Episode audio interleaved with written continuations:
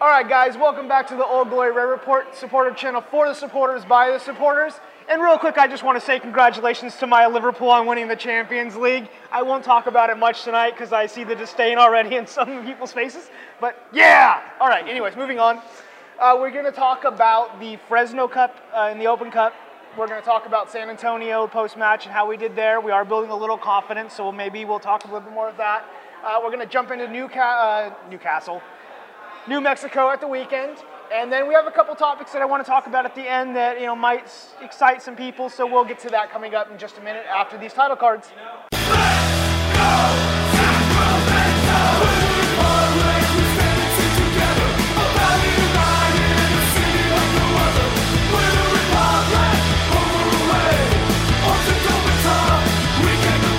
All right, guys, welcome back. Uh, we'll start over here with Mark Anthony, the Portuguese uh, quail back as always. Thanks.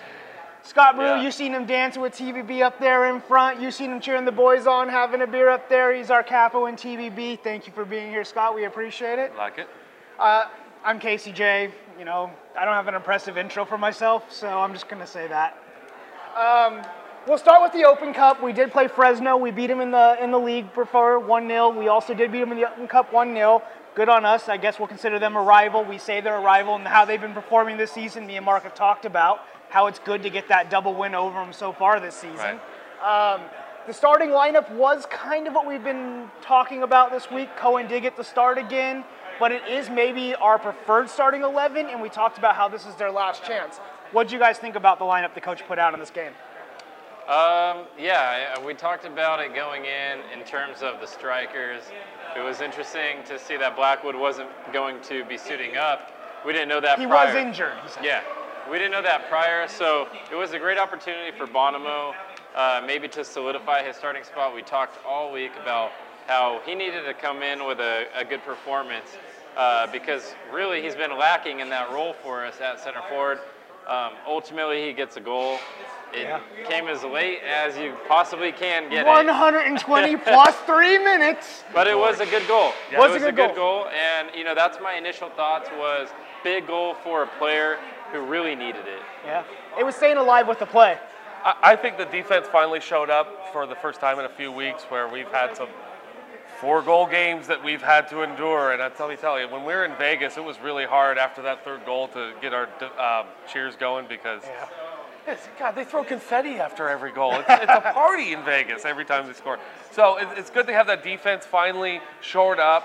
Cohen is back in the lineup, and, and everyone else for 120 minutes. You know, you got to understand that extra 30 that we put in there still, and then get that extra three-minute goal, and moving on against Fresno, which Fresno has has been tough this year. They're second in the league, Yeah. and and uh, you know we've just been able the only team that's been able to beat them. So, and I love that.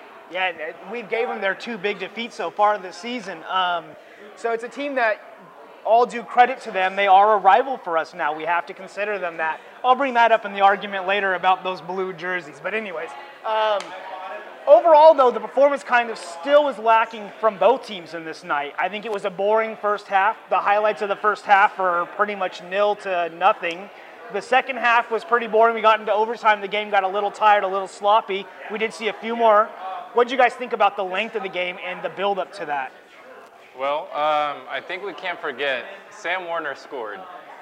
It didn't count, but he did score. It was considered offsides. Yeah. yeah, no, no, no. His goal off the crossbar. Oh yeah, yeah, yeah. It oh, the one that bounced it in. crossed the You're line. right. Yes. You're I want to point that out You're because that was an amazing individual run from him. He takes the ball near half field, dribbles by a couple guys, goes to his left, beautifully struck ball. Uh, unfortunately, I think he was so far from the goal that the linesman wasn't in position to actually see the ball cross the line with no VAR or goal line technology. There's nothing to back it up. It's it's just old school, you know, the eye test, and from a referee who's 30 yards away, hard to call it. But we saw, you know, on the on the TV replay. So I did want to point out that um, even though we only scored one official goal and it came late, we might have been able to win that game in 90 minutes. That would have been good for us too, because we did not need that extra time by any means. Right. Uh, I, I think that, you know, Fresno came in and played some good defense. So did we. Uh, Playing defense back and forth, obviously, to the fan, it's boring, but to the guys that play, like myself, I play defense. And making hard stops, making sure the guys don't get good shots on goal. that's important. And and unfortunately, it doesn't show well. You know, there's not good run of play, but when you know when guys are in the right position and everything like that, and they're not scoring, I'm still happy. Yeah, well, and talking about the defense, I think we were much better at the press on these last couple games. We'll talk about it in San Antonio, but this is where we started, I think, getting much better at that press again. We started off early in the season pressing very, very well, and we kind of lost that at some point. I think that hurt our back line in letting chances in. We've talked about this before, and I think we saw that press again back in this Open Cup. I think we saw the guys getting up higher, trying to get the ball back early, and also that back line staying up more and trying to play that offsides trap a little bit more than we have in current games. So. Yeah. Yeah, uh, absolutely. And, and for me, I thought that Horace and Taintor, much like what Scott was saying, I thought their partnership was as strong as it's been all season. We've Yeah. seen our center backs kind of lacking communication a little bit at certain points. The Vegas game stands out to me. Right. Um, and, and other games where we have been giving up, like you said, multiple goals. You know, not just giving up one goal a game, but two, three, four. Three and four is where it starts really Yeah, hurting. And, and Horace and Taintor kept it really clean in the back. There was not a lot of gaps given up, and because of that, the chances were really speculative from Fresno. You saw shots from the outside, no clear cut chances for them. So that's beautiful because if you can go into games, you know, it's hard for our team to score. Let's be realistic, right? Right. We don't have we're, we don't have a team that's going to score three, four goals. Uh, maybe that happens once every 15 games or so, but um, if we keep teams shut out or to one goal, then we have a good chance to win each game. Yeah, I thought it was going to go into penalties. We were in the stands talking Right. about it. We all saw it going into penalties. Bonomo, his first goal for us, the Open Cup, Right. 123 minutes. We talked about it. This is probably his third and final chance. You know, he's had a he's had a lot of chances up top, and he's had the Open Cups to do it. And we talked about it. Was it enough to deserve his start in the San Antonio game? I do. Scott, I'll let you go. Well, um, I don't know. He's not. He didn't score, did he? So. Not in San Antonio. No, he, he so- scored in the had- Fresno game, but then he started in San Antonio. So And we had, uh, was it Warner and or not uh, Warner score and then own goal, so it wasn't really it was an own wasn't goal terribly and effective. then Warner scored. Yeah, no, and he hasn't been all season. And we kind of Right. talked about the fact that. You know, he hasn't done it, but he's done other aspects. He's assisted. He's knocked the ball down and put it into good positions for other players. He's won penalties. So he's done the other things you expect a striker to do except score. And we said he kind of needed to score in the Open Cup to prove he can do it for us. Right. Technically, at after 123 minutes, he did it. So I don't know, Mark. What do you yeah, think? Was it uh, enough? I mean, he scored, and it was a good goal from him. I think that getting on the end of headers, getting on the end of crosses is probably going to be the best way for a player like him to score. Right. He's not a Cam Iwasa, a Bijev, or a Warner, or guys who are a little bit more agile, creative on the outside, maybe have a shot from the outside. He is a big body.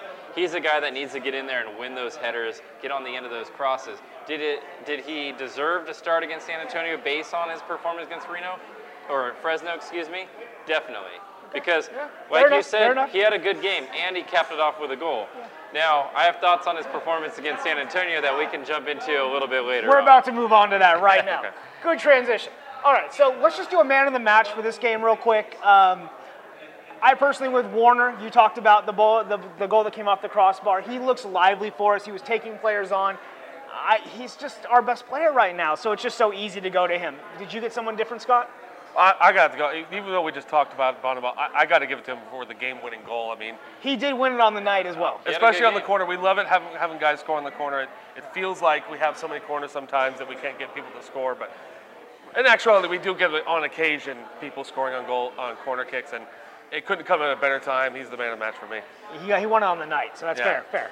Yeah, I'm actually going to give it. Uh, you guys both great selections. I probably would have picked either one of them, but uh, I'm actually going to give it to the partnership of Horace and Taintor. Uh, I know it's a little bit of a cop out, but I'm gonna give it man of the match. I'm going to Wow. give it to them because We're living in the that- 20th century. our center backs had been just on different pages for a couple games in a row, and I thought them being able to keep it real tight against a really good Fres- Fresno team.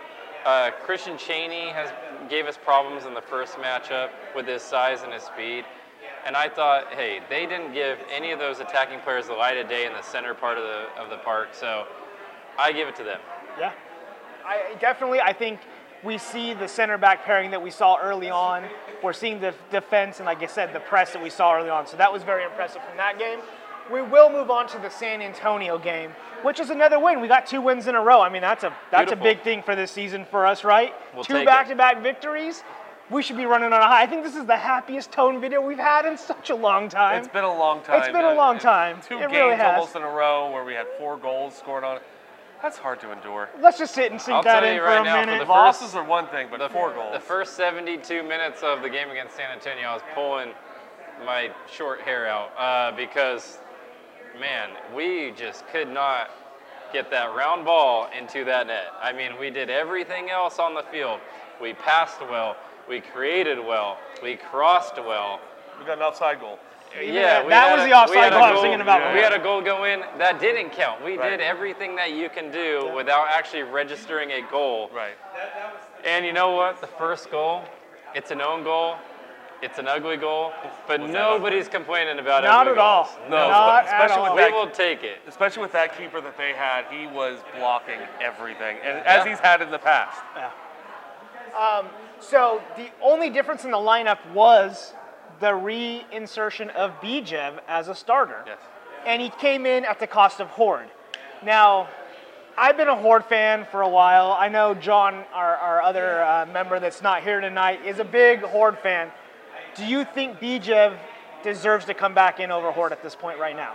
Absolutely. Uh, you know, we saw Bijev get subbed in in the Fresno game. He was tired though. And five minutes, ten minutes, he was gassed. We saw hands on the knees, and you expect that because he had missed some time, and you can't A couple replicate. months almost now, You can't yeah. replicate game speed. I mean, you can, you can run on a treadmill, you can try and get back into game shape, you can practice hard, but still, until you get on the field, until you get that heart rate going, the excitement, everything else, it can tire you out fairly quickly. But it was nice to see him get minutes Yeah. to get his game speed back. I thought against San Antonio, he, he looked good. Now, he's nowhere near what he will be, but he looked like he's getting a little bit closer to that game speed than he did against Fresno.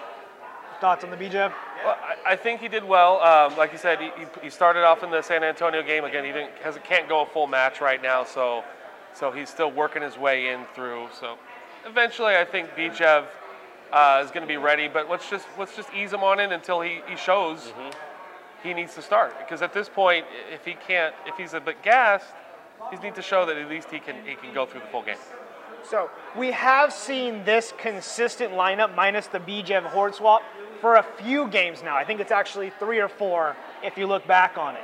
Do you think that finally Elliott has found the players that fit his 4-2-3-1 formation? Is this the confidence that we're building to move forward? Do you think these are the right guys in the field? I know it's a loaded question, but we'll start with Scott. What do you think, man? I don't know. I think right now with with our issues with the defense, I think we just need to stick with what we got right now, and let's. we- We're only in May. I think getting more into late, later June, if we if we can get into that formation that Coach Elliott needs, then go for it. But right now, we really need to show up that defense because it's been problems, and we're, we're at bottom of oh, near bottom of the middle of the table. I think mean, we're 11th right now. yeah, and, and in the middle of the Western Conference of USL, that's that's not impressive. So so we need to keep that defense shored up. And um, I'm not sure if the the four two three one is going to come out. Yeah. We Well- do have that one uh, Barahino, I think his last name is, if I'm saying it. There you go. So he is coming back. I heard today. I saw a, a post today that Right. he's back and he'll be training with the team. So maybe. Maybe. Yeah, so we know that Elliott has been staying with this same system all season. Doesn't matter the players. He hasn't changed the structure of the tactics and anything like that. Yeah. With that being said, I think when Horde is with Warner, we become more predictable. We know that Horde is not going to cut in on his left foot. You know, he's had a couple chances lately where he's had the opportunity to shoot, and he seems a little hesitant. And for me, Bijev coming back into the lineup, plus Blackwood when he gets when he gets healthy, I think that that gives us more balance from left to right. Because Warner, and we saw this the last two games. I don't know if you guys noticed, but our wings actually switched positions uh, every Yeah. 15, 20 Yeah. minutes, which you can do that when you forth. got a guy like Bijev and Warner. But when you got a guy like Horde and Warner, it doesn't really work the same way. Guys like Bijev and Warner want to cut back on their strong foot, so it kind of makes sense to put them as uh, opposite wings, right? So Warner on the right, as we saw with his beautiful shot against Fresno. Bijev on the left, as we've seen time, and time again, he likes to cut back and hit those right-footed shots. So I think for the system that Elliott likes to play, having a Bijev and a Blackwood wide over a guy like Horde is important. Yeah, absolutely. So coming into our overall performance, we had seven shots on goal at 21 taken, which is one in three. It's not a bad performance. And even against uh, Fresno in the Cup, we did have the one in three, which is like 33% shots on target. Now, in both of these games, we actually created one goal in each one. Now we scored two, but you know we only Right. created one in each one. Sure. So we're still having the problem of creating chances. But we've seen positive movements and we've seen the positiveness coming from like Iwasa when he came up top in that one game. We talked about it, where we were creating more clean cut chances. Do you think it's only a matter of time before we start scoring more now? Are we seeing that positive move forward? I don't think right now. I think right now we're we're just trying to, like I said, shore up that defense and make sure that. I mean, we're getting good chances, and like you said, we're getting one and three in. Um, That's better than early on in the season. As long as we keep getting those opportunities, eventually the finishing will improve. Bijev needs more time. Um, you know, Bonomo, if he's right there in the middle, he can finish like he needs to finish. Yeah. I mean, I'm just because from Las Vegas we had like 20 shots and two of them were on target. And so we have to take that idea and we have to consider now we at least are putting the ball on net. And if you're going to score, it's the old saying, you can't score if you don't put the ball on target. Right. So Yeah, you know, and I've been bullish on this subject, and I'm going to hit it again really hard. I think Iwasa needs to be playing as a striker because Bonomo had five good opportunities to score against San Antonio. I mean, he had one that went through his legs on a cross by BJ where he put that thing on a platter and it goes through his legs. I just don't think that Bonomo has the finishing capabilities that we need in a striker. Uh, for me, he's a bench player. He's a guy to come in, win some balls late in games. Maybe you're trying to see out a victory. You need a little bit of hold-up play. But man, I still think you put your best scorer at striker, and Iwasa is our best scorer. And you know what? He didn't score that first goal against San Antonio, but his run forced a defender to make a bad decision and put the ball in the back. Obviously, he he didn't was try just to do it. barely offsides on that one call. Come on, No, barely. no, but still, but still, on the goal that we, that counted, the own goal, Iwasa beats the center back. He puts the center back in a position where he has a do or die play. yeah. Right. He he dies, right? Like he slides, Yeah. he puts the ball in the back of the net, but Iwasa's there. That ball's going to his foot for a one-on-one with the keeper if the defender doesn't commit. And we scored again. And that was after Elliott makes the substitution to bring Bonomo off the field, put Skundrich underneath Iwasa. And I just think, look, when you have Iwasa as your striker, defenses have to respect that more than a guy like Bonomo. Iwasa has more speed, and he has a knack for scoring goals. Uh, not only did Bonomo miss the, the goal where it went through his legs, he missed another one on a low cross that Bijev sent through in the second half. Um, he had a couple good opportunities in the first half on created turnovers. I remember one specifically, Ray Saari steps in, wins the ball, plays the ball to Bonomo. He turns, he gets a good shot on goal, and it's a good save. But I still think maybe Iwasa scores that opportunity. Yeah. See what I'm saying here? So He did look good when he got moved to Yeah. top. It was late on in the San Antonio I, game. I just so. think like if you get five good chances to score, and you're a striker, you got to put a minimum of one, probably two away. That that's just my feeling. And for a guy who scored one goal in about 12 starts this year at striker, it's just not good enough. Well, and, and that's kind of my point. If you put seven on target, you should be at least getting the one you got and maybe two or three. And it didn't look like we were going to get two or three. It's still that chance is created and missed, in my opinion. Right. Know. Um, man of the match on this one. Who are you guys going with? I'm going with Werner. That that fire up the uh, left out, left corner. Woo. Good lord. He's he's been fantastic. I just want to Yeah. say that, man, that was one of the best Republic goals ever scored. Yeah. I'm not saying it was the best, but man, that one, especially when you see that replay and he hits that with just a tiny bit of curve, Yeah. but with the power, And and you know what? He had a rough like five ten minute spell right there too, where he missed a couple passes. He looked a little weird, and then boom, out of nowhere, just cracked it. I thought it was a great goal. Um, he could definitely be the man of the match. God, who could, who am I going to pick? That one's a tough one, but I, you know what? I'm actually going to give it to Ray Saari. Nice. He I did get the assist. Yeah. I really liked the game plan going into this game. I think Elliott knew we were playing a weaker team, and our press was higher up on the field. You saw in the first 25, 30 minutes, creating those turnovers deep in their half, creating opportunities.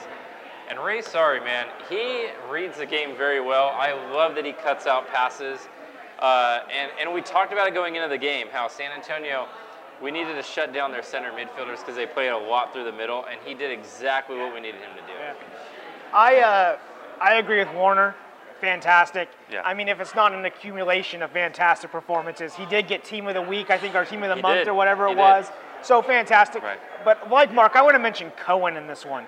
He came back after a spell of bad performances. He got back in the Open Cup, had a good performance, not too much to trouble him in that one, but some big saves in this one. Put himself back in that uh, goalkeeper performance that we're used to a few games ago. So my nod goes to Cohen.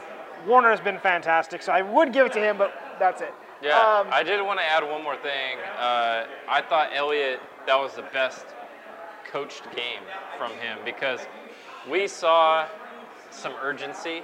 I think he recognized this team isn't as good as us. We're at home. We're going to force him to, to into mistakes, and, and our team did. Now, should we have capitalized on opportunities? Absolutely, but that's Right. on the players. He put the players, Yeah. I think, in the positions to succeed. We should have been up two, three goals at halftime. when I mean, you're creating seven chances, it's Yeah. on you to take them. I mean, Right. we were creating chances all over the place, and it's like, I thought the players came in with the right mentality. They came in with the right uh, strategy going in. They were definitely organized, and I thought he was on top of it for sure. Absolutely. I have to give credit to Elliot in this one. I do agree with you. I think he did very well.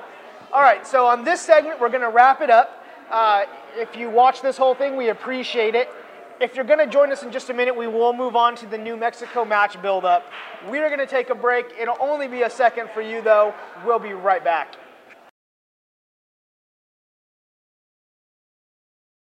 All right, guys. So if you made it through both those post matches earlier, thanks for sticking with us. We're back after that short little break.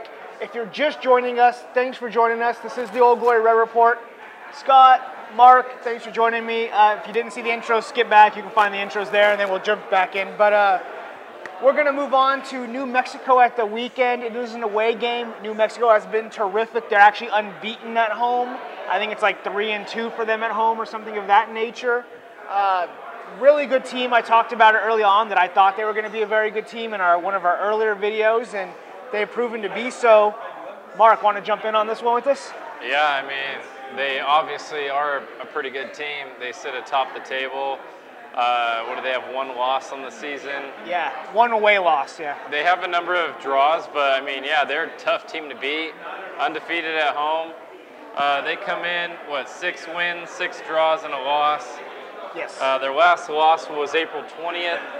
Um, they also are still alive in the U.S. Open Cup, so they're- they're winning their cup games in addition. They're I three mean- and two in their last five, so they're a team with confidence right now. Definitely, They lead the league in goals scored, not just the Western Conference, but the entire league. They have 30 goals scored. I mean, so it's a team putting up numbers. They have the top two goal scorers in the entire USL right now, uh, in Kevaughn Frater and Santi Moar. So, man, I mean, it's a team with firepower. It's a team that's hot, and they're at home. It's going to be a tough game. Well, it's another uh, USL baseball field that we get to travel to, Yeah. and uh, but they do pack the house there in New, New Mexico. They so- cover the mound. They cover yeah, the mound. and it, you know it's a good team. I, I'm happy to, to play a new team that uh, expanded into New Mexico. Uh, I like to travel, so I'm looking forward to going to New Mexico some year. Not this year. Uh, I know someone is going this year. Uh, Nick is going, but uh, he's he's from San Francisco. That's a pretty long trip. yeah, it's a long trip. It- uh, you know, these guys they do score goals. Yeah. And and they win, and they got a good fan support. So I, I do I do have a lot of credit for this team. I think we can pull it off, though. I always think my team can pull it off. Yeah. So we are riding in on some confidence, but New Mexico is a defensively strong team. But on top of that, they do have Frater, who scored 10 goals already this season in 11 appearances, which is unheard of. Then they also have Moar, who also has scored nine goals. Wow. So these are guys to look out for. I mean, these are guys that are in form, and when you're playing somebody that's in form, your back line. You talked about it in the post match, how we've been good in the back. Here's that test. What are you guys thinking on that? Well, I think uh, we're going to be on another narrow field, so they, they Yeah. do Mark's they, nemesis. pa- they pack it in, and that's and as you have some notes there, they do score a lot of goals in the box. So and that and it helps when there's a narrow field. Which uh, so their field is going to play to their strengths. That's what their strength is. We're not playing a wide wide field, which is what our strength is. So uh, we're just going to have to deal like you know because so many USL teams have baseball fields. We're just going to have to deal with it. Yeah, and the reference there is uh, New Mexico has scored 30 goals, and 25 have been in the box, and they have had a split between left foot, right foot, and headers. So they're scoring from both sides. They're putting it in on corners. If we can keep them out, though, they're only scored five times from outside the box. So that's where we're really going to have to focus, is keeping them taking those 25, 30-yard shots. Yeah, absolutely. And Scott talked about something uh, very important. This is a team, tactically, that scores almost all of their goals from the center part of the field. Uh, Frater as their striker, uh, but Santi Moar coming from the left-hand side to the right, a very Bijev type of player who likes to cut in. He is a player who can score from the outside. He has two goals from the outside. He also has a goal from a direct free kick this season, so he does have the opportunity and the ability to shoot from the outside. So, but yeah, narrow field. This team does not attempt very many crosses at all. The only width they really get is from their outside backs. Their left back and the right back actually have three assists on the season from crosses, but regardless, the most crosses they have from any single individual player this year is 19. And when you put that in comparison to our team, Sam Warner has 94 attempted crosses this year. So that kind of shows you the difference in what we're dealing with when it comes to when they attack versus when we attack. So I agree. It will be tough because I think our team likes to play from wider areas more than New Mexico. And unfortunately, we're going to have to adapt to their field and their style of play. Yeah, this is a team that's good on the ground defensively. They like to make tackles, they like to make challenges. So it's going to be a tough physical game for our guys. Uh, some of the keys for me in this is going to be the height we have. If we can actually take advantage of that, I know we haven't been able to so far, but they haven't been the greatest in aerial duels as far as defensively. So those are areas we can take advantage of. But they're scoring almost a goal a half right now. And that's going to be the key for me. No matter how what we circle back to, for me, that's going to be the key. Um, so, as a team, what do we have to do to break this team down? Well, I'll tell you first and foremost, we got to stop Kevaughn Frater. Uh, he not only leads the league, but his conversion rate is at like 45%. So it's a ridiculous amount right now. It's probably the exact opposite of what Bonomo's is, if we're being completely honest. Uh, not only does he have 10 goals, he has three assists. So he is doing multiple things, not just scoring, but he's a player that likes to get in behind. He has scored goals from headers. He's got good size. He's got good speed. Dekel Keinan will not be playing because he picked up his fifth yellow card last game. So I know he came off with an injury, but even regardless if he was healthy, he, play cannot play. So Harris and Taintor, they had a great last two games. Yeah. Now, we, they got to do it again. They, we got to see what we saw against Fresno. Credit to Mahoney coming in last game and, and picking up for uh, for Keinan uh, when he had to come off the field. But I expect Harris and Mitchell Taintor to be the starting center back. So first and foremost, man, we have to stop him because he is a player, Kevaughn Frater, who can score. He can bring players into the game. He's just a perfect striker for what they like to do. He's having a season right now. I, I completely agree. The center backs are going to be very key for us winning because that's where we've had our issues when, when teams are scoring a lot on us, is that they're scoring out of the middle. And so we got to make sure that those defenders, those two center backs, are taking care of business. And then on the counter attack, we got to make sure Ray Saari and uh, Sam Harris are they're getting out, they're getting what they what we need on the counter attack with Iwasa and scoring some uh, counter attack goals because they're going to be hot. Like you said, they score one goal a half. Yeah. So they're going to be attacking a lot, and so we're going to have to rely on that counterattack for us to be able to. That's a perfect, a You know. perfect statement because not only do they score a lot of goals, but they give up a ton of shots. Now, for whatever reason, their conversion rate is much better than their opponent's conversion rate. So they're sitting at 25% as a team, which leads the league by I think three or four percent. It's a ridiculously high amount. We're at 13% currently. But So on the other comparison. end, on the under, on the other end, their keeper Cody Mizell leads the league in saves, and they have almost given up the same amount of shots as they have taken. So you got to think like exactly what Scott was talking about with the counterattack. If we can pack it in, frustrate them, and then hit them on a counter with Iwasa, with Warner, I think they can be beat. And you know, we're going to see a familiar face as Justin Schmidt Yeah. starting as a center back against them. So I really, I really talked about earlier about wanting to see Iwasa play striker over Bonomo, but I think this is the type of game where you do need a pacier striker because we want to hit him on the counter. Bonomo's just not that type of striker, right? He's more of a hold-up play, bring players in. But I think if we can get a Blackwood back, I don't know if he'll be fit, uh, or an Iwasa, and you get a Werner and a Bijev, maybe you can get those one-on-one situations on the other side. Yeah, we're going to be looking to switch play up. We're going to have to play a little bit out of the back, and then every once in a while try to confuse them by going over the top and being versatile in that way. Because to go with one solid game plan against such a strong defense and an attack is going to be a bad combination. I think the coach is going to have to have option A, option B playing at the same And time. they're they're this one. shaky in the back. Like this team is very good attacking, but they can definitely get beat. And and you know what? They've had some of those big like three, three, Yeah. four, four games this season. They've only kept two clean sheets, so they give up goals. And I think this is a game. Even though we haven't shown we can score a bunch of goals, you don't need to do that, but I think you have to fight fire with fire in a game like this. Yeah. I think if we try and play into a shell, I just don't think we'll come out with a result. But I think if we go looking for those turnovers and create those quick transitional plays, I think we can get we can nick something here. A point, maybe three. Um, well, I think that, like I said, we're going to have to rely on a counterattack. Yeah. I, I, I'm not sure that we're going to be able to, to clear possession with this team, especially on a field that we're not we're not good on narrow fields. So we're going to rely on that. I honestly think if if it ends up being that they score one goal, we're going to have we're going to end up with a one-one tie.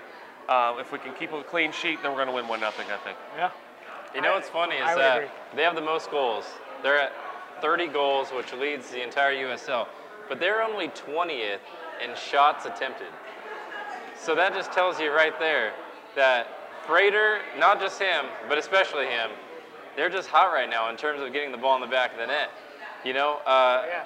And 118 shots attempted, 66 of those are on target. So yeah, and hopefully we can see some of the numbers on for our players approach those numbers. But I kind of think like I don't think New Mexico is going to be able to continue that such high success rate the entire season. Not that they won't have a great chance of winning this entire thing. Maybe they, they just are that good, but I kind of see maybe a regression at, at some point. Hopefully it starts on Saturday. For me, a big thing is two wins. Like we kind of joked about it earlier in this video. If you stuck around, thank you for, for watching it all.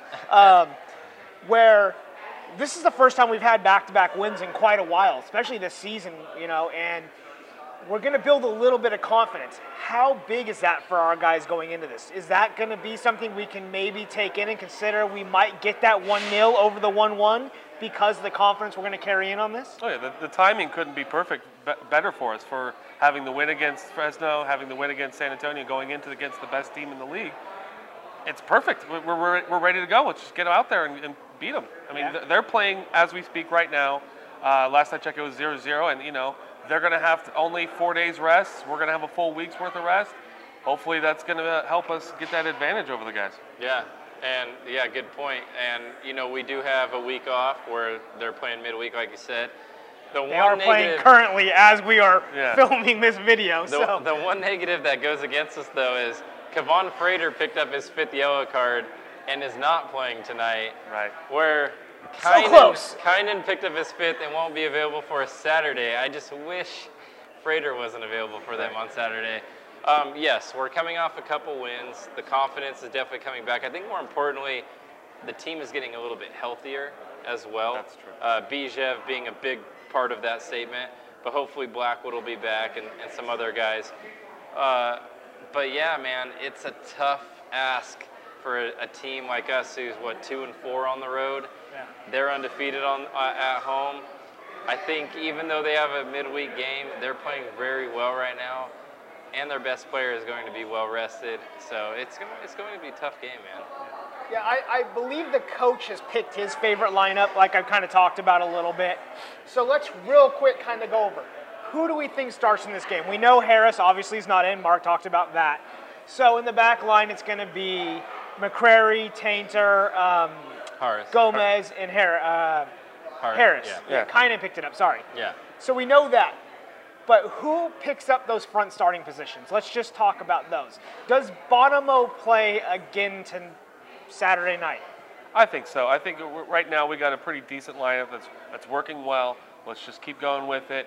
And whether Bijev starts or not, that's going to be determined what the coach sees in the in, in the analysis of what we're going against. Whether we need to have these switches like you guys were talking about um, with Horde. Maybe we'll need to be static and, and keep Horde in there. We, I don't know.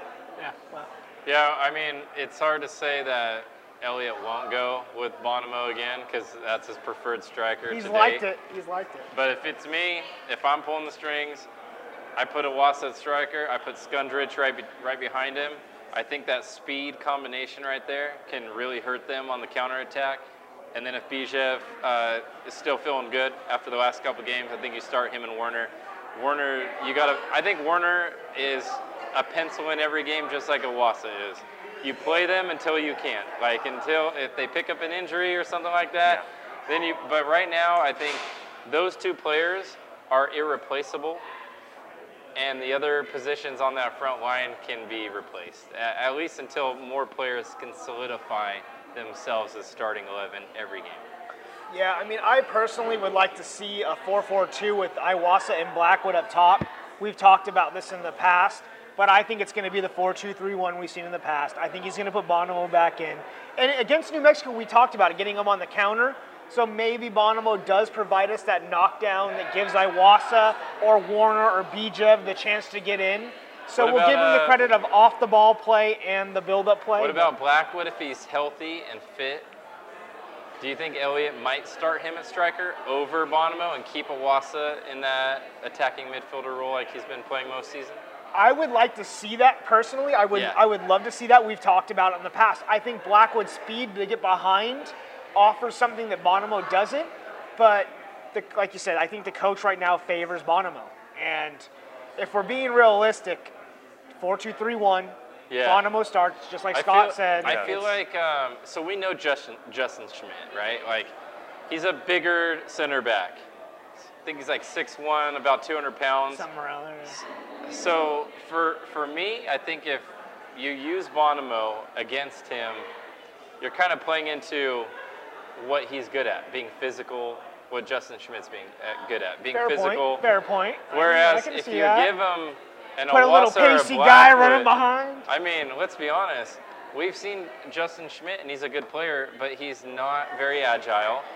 And if you get Iwasa on his shoulder, it's going to be very difficult for him to stay with a guy like Cam Iwasa. I mean, we know that. So, hey, I guess the starting lineup is going to tell us a lot about how we approach the game when it comes Saturday night. One, I think you, you brought it up earlier about how the coach did have a win. It's whether that the coach is going to adapt and do the things that we've been talking about, or whether he's going to just kind of keep shoehorning the same guys in the same kind of situations and just see what happens. We won't know. We can kind of guess, but we won't know on that one. Um, any last thoughts on this match build-up? Any anything? Well, we have to give our predictions, right? Oh yes, you're right. Yeah, sorry. Let's go ahead and do that. Match predictions. We'll start with the guest and then. Yeah, always with the Uh, guest. well, I'll, I'll go ahead and predict a one nothing victory for the Republic because, like I said, A I man think we can go people. in. I think we can go in there and get it. you know that it's going to be tough keeping them out of the goal. I'll, I'll be honest. Uh, the, not many teams have been doing it, Yeah. but Sac Republic garners respect around the league, regardless of where we are in the table, and they will be ready for us because we're Sac Republic. Another clean sheet for Cohen. That's right. Casey, go ahead, man. You want to give it to me? Uh, I went with 1 0 as well. Um, it's just what we've been winning by. If, if we don't win 1 0, we probably don't win. Like, Hey, I think you said that earlier. Yeah. Well, yeah, but we scored one goal. We got lucky with an own goal. So let's be realistic about the prospects. Um, yeah, if, if, if we don't win 1 0, I just don't see us winning these days. So, yeah, 1 0 for me as well. Well, I mean, I kind of feel like I'm cornered, right? Like, I'm not predicting 1 0. No, don't do that. I think that we get a draw. And I think The other score prediction that we right, may have thought right. of. I think we're going to give up two goals, but we're also going to score two. Oh, well, I okay. think- okay. I He think turned we're it up gonna a notch. see- He turned go. it up a notch. We got some on us. action for, All for right. four goals for the game. I Yeah. like it. Spicy. Yeah, all right. Yeah. I, I just think that, and I and I believe a 2-2 draw would be a very good result for us Yeah. against a Yeah, team absolutely. that's at the top. Away two of them two, undefeated at home. Yeah. Oh yeah, it would be a Always take road a road point. You Yeah. continue your unbeaten streak. You keep the momentum going. Build the going. confidence as we talked about. Yeah, so I do expect them to score goals, but I also expect to hit them on the counter. And I think for a guy like Iwasa, ah, I just feel like this could be a game where he gets a couple. Like I, I just He feel- needs it. He Yeah. need. He is still our leading goal He's- scorer, but he needs close. it right now. He's Yeah. been close lately, you know. the offside goal and all that. Yeah, he's been he's been right there. We know the quality of a player he is. He's not going to be off the score sheet game in game out. I just think it's one of those games where he pulls his team back to a draw, and I think we leave New Mexico with a point. That'd be great. I think we'd all enjoy a point coming back. Yeah. Three points would be great. I, I'm going to say three points would be great, but a point we'll take. We'll absolutely take. Um, so we're going to wrap up this section of it. If you have any comments, put your score predictions down below. Your starting 11, what you think the coach is going to do uh, down below, because we'd love to hear from you guys as always. If you stuck around for both, both the post match and the match build-up, we appreciate it. You were awesome. Thank you, Scott Bradford. Um, if you haven't, thanks for joining us for this one. We're going to move on to what we call the Republic Talk portion. We're going to talk about the new blue kits, and we're going to talk a little bit about the United States in the uh, World Cup for the Women's World Cup, the Under 20s World Cup, and we're going to talk a little bit about the Gold Cup coming up. We won't go into too much detail, but we're going to touch on it. We'll be back in just a second. All right, guys. So if you joined us for both the post match and the match build-up, we appreciate it. Thanks for sticking around. This is the Republic Talk portion, and one of our big topics today are going to be the new blue jerseys, the city jerseys. It seems to be a divided front by supporters. I'm going to say Yeah. to keep it nice. To keep it nice. Um, some people like it. Some people think it's blasphemy beyond all belief.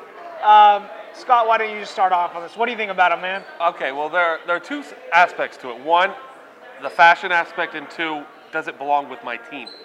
Agreed. Agreed. Okay. I 100% agree. Uh, the, as, and as far as belonging with my team, th there's the city thing with the, with the Tower Bridge little little things on it, and, and that part's cool. But it's blue. But it's blue. Now I'm a Chelsea fan. Blue is the color. Football is the game. Sure. I'm happy with blue. What if Chelsea wore excep- a What if Chelsea wore a bl- bright red jersey as their third? They've never wore red, and they will never But wear what red. if they wore a bright red jersey? And that's yeah, and you bring up a good point. I'm not happy that they chose blue because blue is Reno's color, and screw Reno. Reno, Fresno, San Jose, LA even wears blue on Uh, yes, occasion. Even gal- it's galaxy blue. all four of them. Like But as far as the fashion aspect, I, I I'm not the fashion expert. I, I think someone should wear it out to Gay Pride this weekend and see how it works. Have you guys seen How I Met Your Mother? Have you all know Yeah. if you guys watch that show? You guys remember the red boots? yes, yes. And how did he know if he's going to wear the red boots? He went to a gay person, and asked him, "Do these work?" And he says, "What does he say?" He says, "Pulling them off." Yeah, I mean, So if, if a gay person comes up and looks at my shirt, and he asks, "Is this work?" and they go, "Pulling it off," then it works. Uh, initial thoughts. You asking me? I'm asking you, Mark. I know uh, you put you put fire ready? emojis You down when it you first came for out. this? Yeah, yeah. I want to hear it. I, I am I am a, a, a captivated audience. I think that Scott just gave the most respectable response to not Oh, I'm the- disappointed. Right, No, no, no, Right? no, No, no, hold he- on. no, I think let he's right, Me, he's let me finish. But for the other 99 percenters that don't like this this kit, I feel like it's just a reason for them to be mad about something. It's look, I get it. It's blue, but it's a third kit, people. It's a third kit. It's It's not a our third home kit, we wore at home. Hold on, hold. on. It's That's- a third kit we wore at home. That's when you wear them. Is at home. You don't But wear a third kit at home. You, yeah, you always wear You wear a third, third kit when you match No, no, differently no, for no, a no. away game. Just like we wore the black at home last year for five. I didn't like that either. Okay.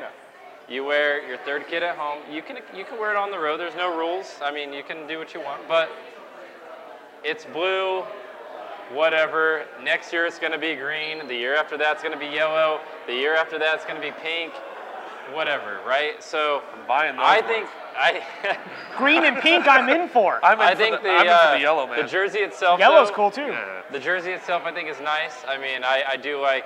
I think the accents on it are small enough, far away, where it doesn't. tchotchke? Look, yes. Yeah, yeah, where it doesn't look really God, awkward. it looks like a tchotchke. It's doesn't tchotchke. It? It is such a tchotchke. Although when they when they did the release, when they did the full body kit release, it was blue, blue, light blue. And I, I, And I have we- to admit, I liked that better than the white And then shorts. we see blue, white, blue, and I'm like, where where was the change? Now, yeah. I know it looked a little Man City-ish, and I'm not the biggest Man City fan. Little man, Man I City. don't know. There I- was definitely someone in the front office. It's like Man City colors, please. Brent, we're think- looking at you. I just think it's a it's a nice jersey. I get it. We're red, but sometimes we're white, and sometimes we're black, and sometimes we're gold, and sometimes Yeah, but we're, we're gray. never blue. we're sometimes yellow. We're sometimes pink. We can even be fucking brown if you want.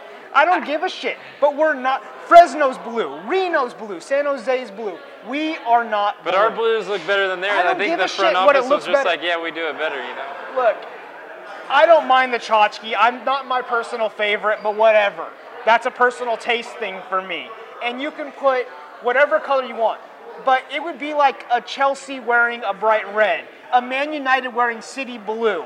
It just it's it's wrong as a football fan. Uh, if it was a city blue, I would agree with that. But we're talking about dark blue. That's a pretty That's common it's color. pretty damn close to Fresno blue. It's Well, pretty yeah, damn close to blue. Reno's blue. It's blue. So if you if, so if you go baby blue in Man City or Man United, and you and you put a baby blue jersey on, you guys, the Man City sky blue, you're gonna tell me you're okay with that. Okay, no, I'm not saying that. But Man City blue is a special type of blue. But okay? Fresno's blue is this close the to the blue Republic that's blue at- jersey is, Is just this blue. close to It's Fresno. just- It's, not Fresno blue. Sure it is. It's not Reno blue. It's- it it's may not be blue. named Fresno blue, but it's damn close. Anyways, for me, you don't wear your complete rivals, and in California, we have plenty of other teams that are blue. So there's a plethora of other colors out there in the rainbow you could have chose from. And I think this is just a shot and miss. It, do the same tchotchke design in any other color, pretty much. I mean, any other color, pretty much, and you get it I right. our. I you do failed. like our black jerseys. You failed This one here. Sacramento Republic. That that's a really good third Well, uh, third kid there. Black's a classic jersey because no team really has it as their prime. I mean, LFC does, but I mean, not a lot of teams have it as a primary color. Right. It's not a rival to us. Black is is cool. Like, yeah, your third jersey. I think uh, one of the guys from TVB said. I don't remember who off the top of my head, but third jerseys are meant to be crazy, wild, and maybe sometimes a little bit ugly. And sure, explore, do something, but don't pick your local rival's colors and then say, "Hey, that's the color of our new jersey." Well, I think that person's opinion is just based on the color, though, because if it was any other color but with the same design, then they would think that it was pretty out there, right? With the mean, with I- the whether you think it's good or ugly, it doesn't matter. The main point is put a good or ugly jersey on any other color but your rival's color. Right. I don't know, man.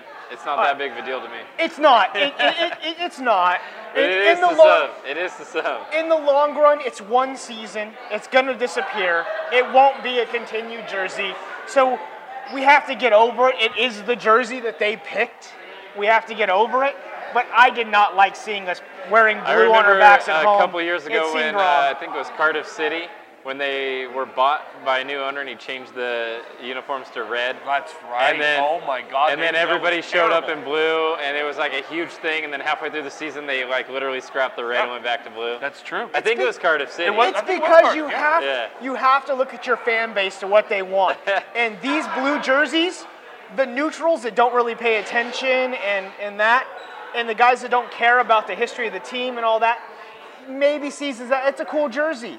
But the, the fans that are really hardcore about it, and I know there's some out there, this is going to be an atrocity to them. So it depends on where you're on the spectrum. And there's people in between. Don't get me wrong.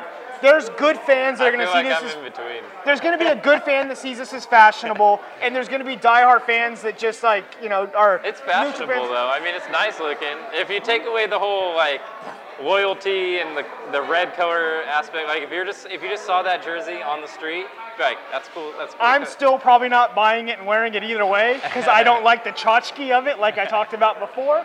For but sure, for sure. fair point. I get it. Like I said, there's going to be the spare. I see where everyone is. For me, it's a blasphemy kind of thing. No blue on our backs, especially at home. so We can't be wearing red and white in the fan in the crowd and have them be wearing blue on the freaking field. It just so let us wrong. know how terrible or how okay these uniforms are to you guys. Yeah, it's it, it is an up and down conversation. So I do like the black one though. Now Yeah. that they're on sale, I might pick one up. the black ones are nice. See, that's when I always I always pick up my t- my on the clearance rack. Yeah, In yeah. November, that's when I'm going shopping for the jerseys. if you like the blue jersey, let us know. If you dislike the blue jersey, yeah, let us know. I mean, like we said, it's there to be there now. It's going to be here this season, so we're going to have to deal with it either way. So Yep. just give your opinion on it, and let's all move on because it is what it is. Um, what we got next? The USA is in a bunch of international competitions coming up. Yeah. It's going to be an exciting couple months for football in the United States. We got the Under 20 World Cup. They just progressed about France. Uh, you said they play uh, Ecuador. Ecuador. That's going to be a tough one coming up. It's a big game Saturday morning, I believe. Yeah, those kids have been playing really well though. Tim Weah, Oh, Soto, Mendez, they've Yeah. been playing really well. Yeah, yeah, impressive win against France, who was who France was the favorite, and they are uh, the European champion. So they, you know, they were looking to build off of their. I mean, they have the French youth team youth system right now is just insane. Oh, God. We seen it with Mbappe. Yeah, Mbappe. these- Yeah, I mean, yeah. yeah, and it, and it ju- and it doesn't stop with him. I mean, you look at their team; they're littered with talent. So that was a massive win for our U20s. Very impressed. yeah, and they had a tough qualifying round. Really, they did with the loss to Ukraine. It started uh, off, yeah. It started off really it was a bad. tough group. It was It a tough group.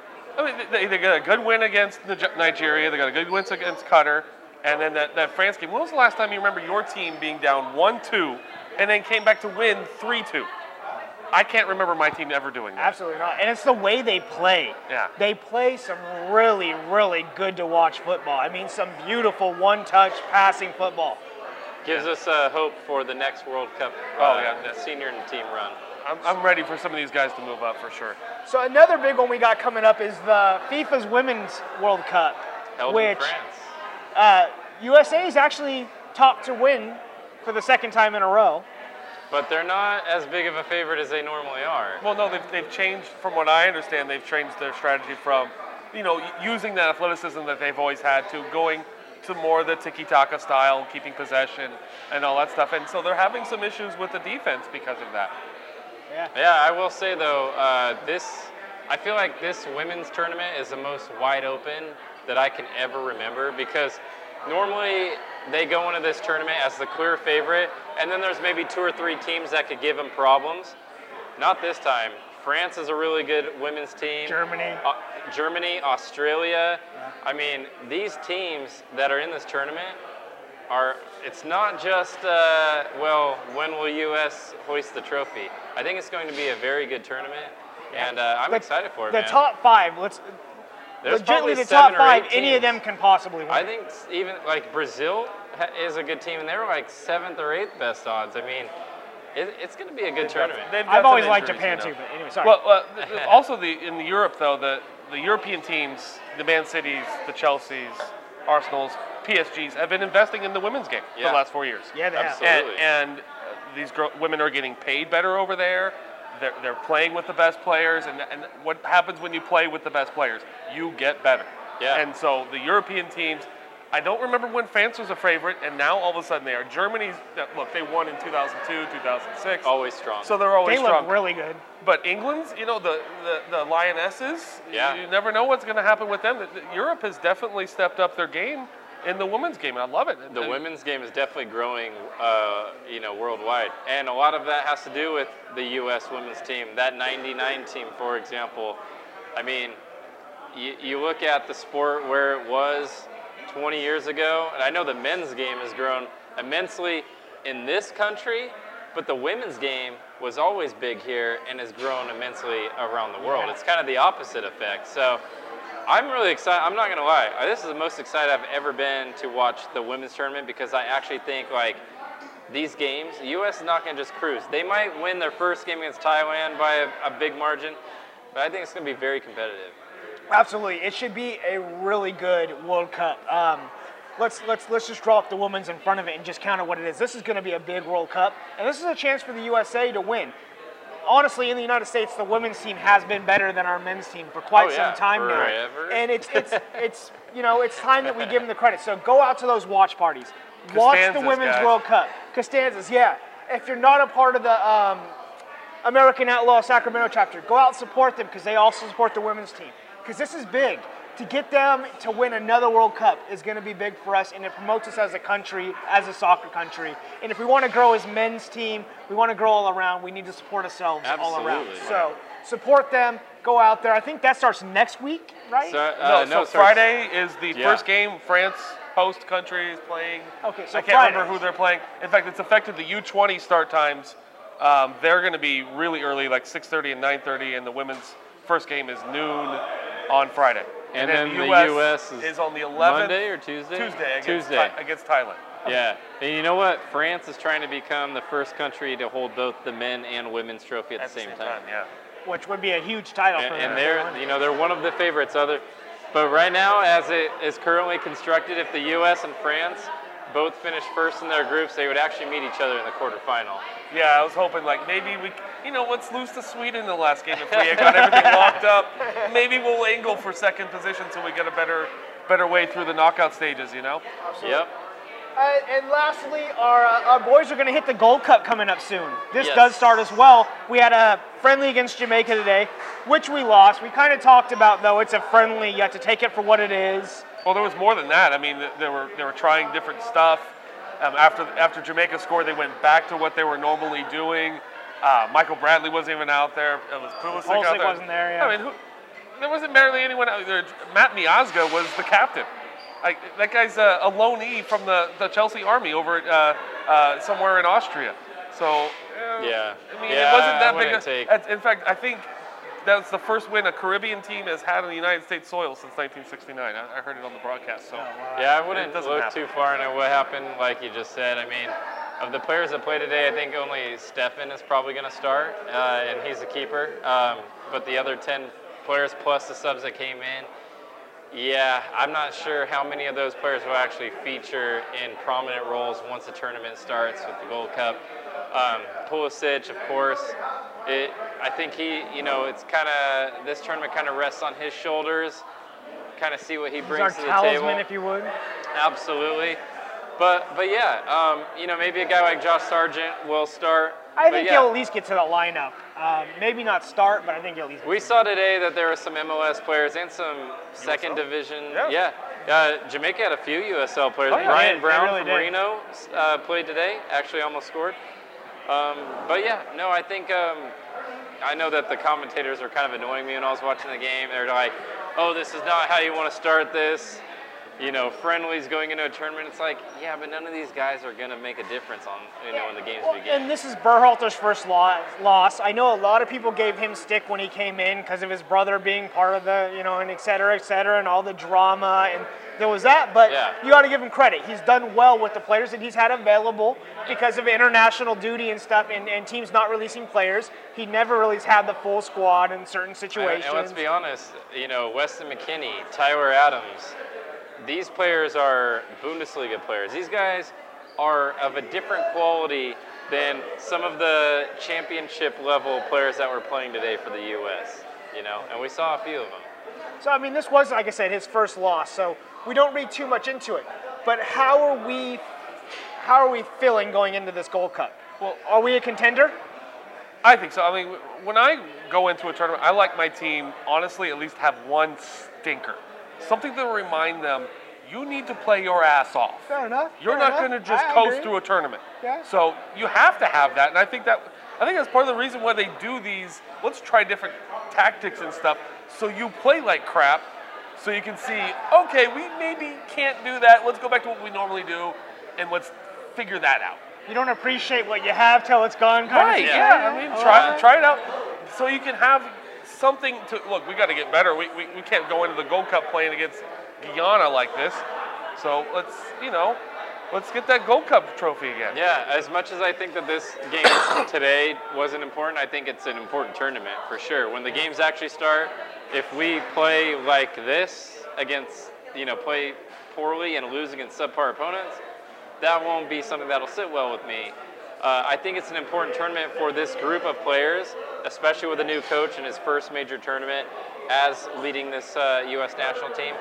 But, you know, let's not forget the embarrassment of missing the World Cup, and that needs to be pushed away sooner rather than later. Before you start getting into games that matter after the Gold Cup, like qualifying for the next World Cup, that needs to be a distant memory. We can't see us have an embarrassing Gold Cup coming off of an embarrassing World Cup run, right?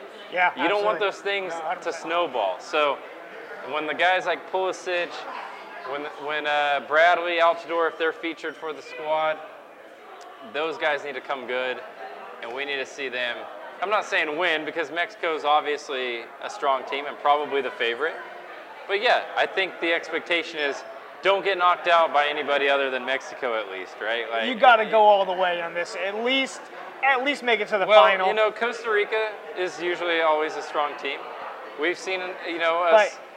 But- sorry, go ahead. I mean, Costa Rica is a good team. yeah, We've it- seen yeah, them absolutely. advance in a group stage, past the group stage in a World Well, Cup. and we've we've seen hurdles in even Trinidad and Tobago in the past, so we know that there are teams that are going to upset us sometimes here. Panama, we But- play again for like the millionth time Yeah, in, in but you talked about it. We missed the. World Cup last year. This has to be that confidence builder. This has to be the building block where we do a good performance here to lead us into that next World Cup. Absolutely. Because we can't miss two World Cups in a row. And a lot of these players may have not been part of that World Cup defeat or failure, if you would, but they're going to wear the stink with them as they progress as well. As well as some of the guys that stick around, like Bradley, who will probably You know, continue to play even was with on it. that team when they failed Yeah, in Trinidad. there's going to be a few guys So, that, that carry that. So this needs to be for me, like you said, maybe the wash off, but I think you need to do really well here in order to wash off that stink going into the next one. yeah, So it's going to be big. Support your uh, U.S. teams. Again, American Outlaws Sacramento chapter. I'll probably put a link down here whether I get lazy or not. If I don't, man, is this If going to he be a doesn't, great it's at? Costanza's or Zebra. if I get lazy, search it on Google. Right. Uh, Sacramento American Outlaw chapter. June, man, June is like the best month of the oh, year. God, yes. For You national got- team stuff, oh god. Oh yeah, I mean it's, it's it's coming, and you know what? We didn't even talk about it, but I want to talk about the UEFA Nations League. Oh yes. Portugal 3-1. Of course- of Ronaldo course reminding Marks wants to everybody. talk hold about on, it. Ronaldo reminding everybody that he's still the man. Uh, three goals today in the semifinal. Tomorrow, Holland, England, and on Sunday. That'll be a good game. Holland, Sun- England will be a good. Sunday at 11:30, Portugal will play the winner of Holland and England for that final, and also on Sunday, I think it's 6 or 7 a.m. is the third place game. So a couple great international matches, in addition to these U.S. Uh, international. Well, and matches. also the U.S. will be starting their own Nations League starting this fall, so Yep. we will also have that to look forward to. Yeah, a lot of great international soccer to It's look the beautiful for. thing about this game is that the EPL season is over and Champions League is over, and soccer just does not stop. Like it just get, it just gets even better, you know. Yeah. My wife doesn't exactly love that, but I yours do. either, Yeah, huh? mine Yours either. either? And Yeah. I love it. That seems to be a theme. Yeah. If you guys want to see us cover more of the international game, uh, me and Mark did the World Cup. We've thought about doing some of the Women's World Cup as well as the Gold Cup. So let us know if you'd like to see us put some videos out for that. We'll have uh, Scott maybe come back as a guest and talk about Sure. that a little bit Love later to. on. It was fun to have you out, man. Yeah, we appreciate you coming. Yeah. Appreciate it. It's good Mark, conversation. thanks for coming out. We very much appreciate it as well. We are out here at Fort Rock Brewing. Um, I had a couple of the FRB Browns today. We are going to put a video out on Casino Brown, our technical guys channel, where we sample a bunch of beers from Fort Rock. So I'll put a link to his channel below if I don't get lazy. If I get lazy, go on YouTube and search it, Casino Brown. Um, it was really fun. We are on the Beautiful Game Network as a podcast. They do a lot of great podcasts. There's a lot of teams that are on there from MLS to USL to League One. So check those out. Facebook, Instagram, Twitter, Old Glory Red Report. If you're on YouTube, thumbs up, like, subscribe if you haven't, share with a friend. Do you guys want to say anything else before this video is over? No, I want to go home. Go Ah, home. We're I done. join 'em, yeah. We're done. All right. That's the end of it. Thank you. Peace. Adios.